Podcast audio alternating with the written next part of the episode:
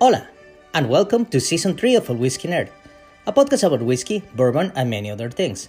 This is Christian, the host, and in honor of this third season, we're gonna do something a little bit different. Uh, we're gonna have a little whiskey tournament, and this is pretty much honor honoring my favorite um, sporting event, which is the UEFA Champions League. What, we, what I'm trying to do is I want to do a blind tasting for all the whiskeys that I think are impressive, and select my favorite one. I don't know which one is gonna end up being the champion, uh, but the way we're gonna do this is we're gonna group the whiskeys in groups of four, and the top two will move on. But in order to do this, we're gonna introduce all the participants, and to make it fun, we're gonna assign one of the European teams, the ones that compete in the Champions League, to every whiskey. So, without further ado, let's welcome the Champions League's all whiskey.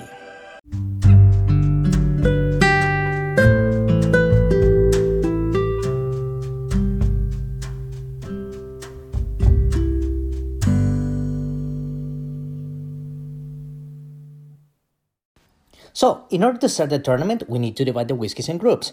So, on Group A, we're gonna have a Paul John Nirvana whiskey, which is an Indian whiskey. It's an unpeated whiskey, very interesting to, to taste. We're gonna have the Balvenie 12, which is a single malt um, Highland whiskey.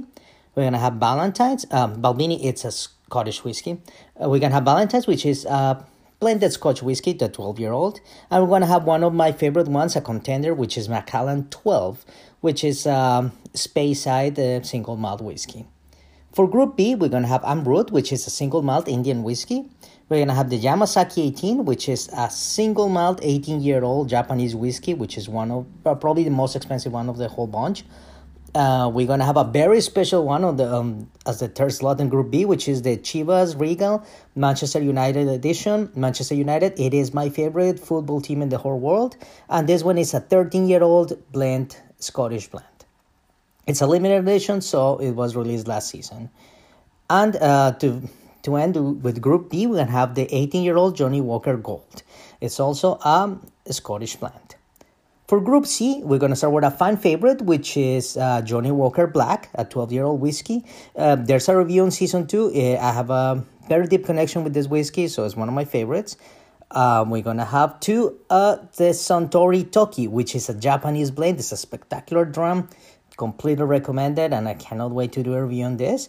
Uh, on the third spot, I don't know if it's a little bit of cheating because it's most it's a little bit of lower alcohol content, but it's a very interesting uh, Jameson Caskmates, which will be the coffee version. It's a little bit lower alcohol, but it is absolutely delicious and i had to include it here i mean and um, let's say we can make it play as celtic or anybody for the premier premier scottish league and on the last spot on the group c it's a very very good single malt uh, isle whiskey which is the highland park 12 years old and on the final group, the group D, uh, we're gonna have a Glenfiddich 18, which is a single malt Scottish whiskey. Uh, the good old and very simple, but always a fan favorite, the Johnnie Walker Red. is an eight-year-old uh, Scottish blend. Uh, we're gonna have another one of the Jamesons, uh, the Caskmates, but this is gonna be the one that is the IPA version, which is blended with the, uh, which is stored on former IPA beer casks. So it gives a completely different dimension. And the last one it's the Dewar's 12, you know, the white label of Dewar's, which uh, it's pretty common, it's pretty standard, so it will be a little bit of like a control sample there. So later, as soon as I'm gonna inter- introduce the whiskeys per episodes, I'm gonna assign them one of the teams.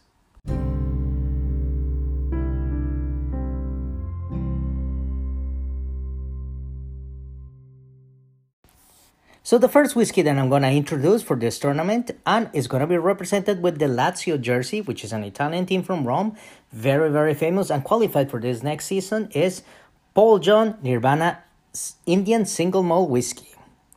Uh, this is an excellent entry level whiskey. The Paul John Nirvana is designed specifically for use on the bar. It's uh, you can say it's kind of cheap. It's a little bit easily easily mixed, and everything's on this ex bourbon single malt. Uh, so what they use is they, they use the cask of bourbon to give an extra flavor. And it's for Paul John, it's the only whiskey in the lineup that is uh, chill filtered. It's also bottled at 40% alcohol, 80 proof for American listeners, and it runs, is the cheapest one of the lineup for them, and it runs around at $30. Uh, Paul John is a brand of Indian single malt whiskey, and it's a single cask whiskey manufactured by the John Distilleries, which was launched in October 5th in 2012. It was actually launched in London, England. And Paul John is made from an Indian malted barley and some variants imported for Scottish peat, and it's distilled in the traditional copper pot stills, then matured in the charred American oak cask, which is hence why it's mature like a bourbon. And the Paul John single malt whiskey was first launched in the year 2012 in the UK and in Goa, India, which is one of the premier destinations in India, and in 2013. And it was followed uh, by the launch in Bangalore in 2015.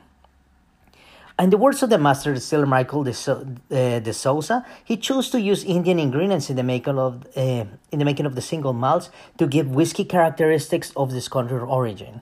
The wash he created has an original ABV of five percent, lower than the standard eight percent for most whiskeys, and this creates a sweeter flavor in the final product. Um, this whiskey is put in the cask at 55% ABV, so 51% alcohol, at 110 proof, and it but the alcoholic strength increases as it ages due to the heat, given the final product an ABV of 57%. Uh, Goa free features, you know, the location features um, tropical monsoon climate. And being in the tropical zone and clear uh, near the Arabian Sea, it has a hot and humid climate for most of the year. In the month of May is the hottest, and the temperatures run about um, 35 uh, Celsius, so 95 uh, Fahrenheit, and it's coupled with very high humidity. When the monsoon rains arrive, um, it's around early June, June and uh, this still uh, still around late September. Goa has a short winter session season that it's it's between the mid December and February, and these months are marked by the nights around uh, 21 Fahrenheit, uh, 21 Celsius and 68 Fahrenheit.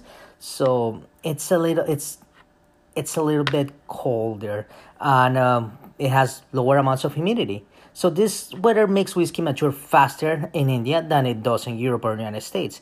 The fraction lost to evaporation during aging is known as the angel share, which you know they use that the same for Jim Beam or or bourbons. And it's also higher in India because of the humidity. So they lose 8 to 10% per year uh, compared to Scotland, where the annual um, evaporative loss is about 2%. Well, this leaves a hogshead of uh, with only 150 bottles left in it, and after like three years, and compared to the 350 bottles they that they used to do in Scotland, uh, whiskey matured at these temperatures can, simply cannot be aged the kind of time that you're expected with scotch. Even trying to mature the, the whiskey for 10 years will leave barely a bottle of liquid in the barrel because of the evaporation.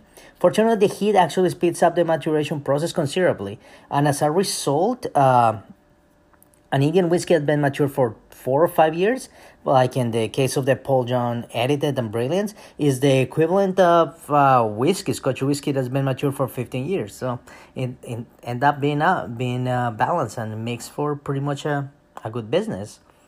And um, I'm gonna say that in the Paul John's words, uh, it's a captivating expression from the Goan shores of India.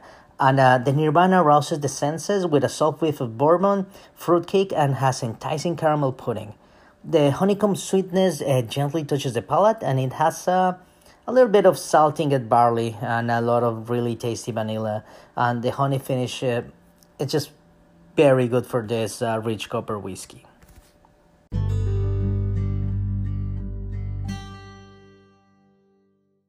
So some of the technical specs of this whiskey, um, I aforementioned most of the of them already, but the ABV is forty percent. I gotta say the nose it has a very attractive like a honeycomb bourbon and fruit cake and a little bit of caramel pudding.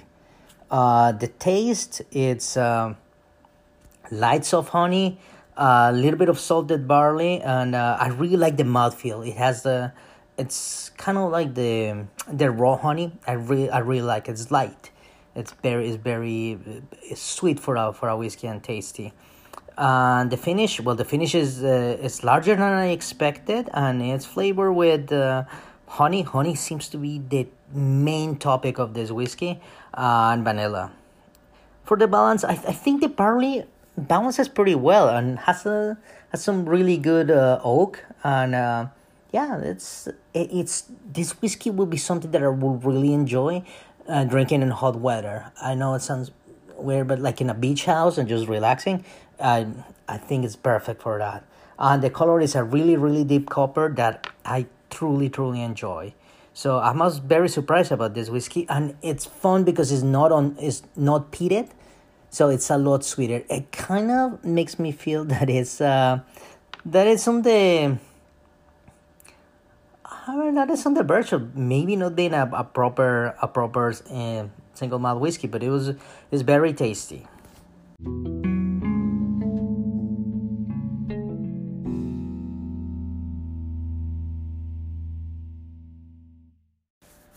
So to make my analysis, I gotta say that the aroma is it's um it's sweet, it's interesting, but it's pretty basic, and it shows that it's a you it's a young, um a lot of the malt is pretty raw.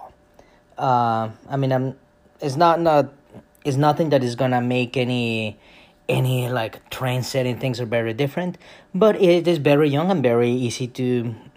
It's it's an entry level whiskey.